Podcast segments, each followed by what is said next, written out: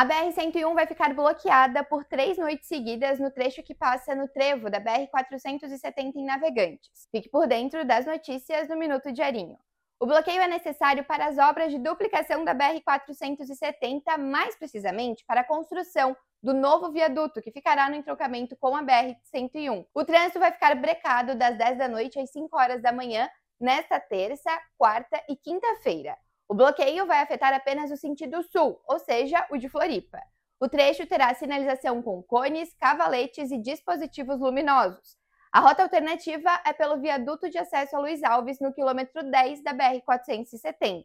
A obra será adiada caso tenha chuva forte. Acompanhe atualizações e mais notícias em diarinho.net. Oferecimento Promenac Motos Honda.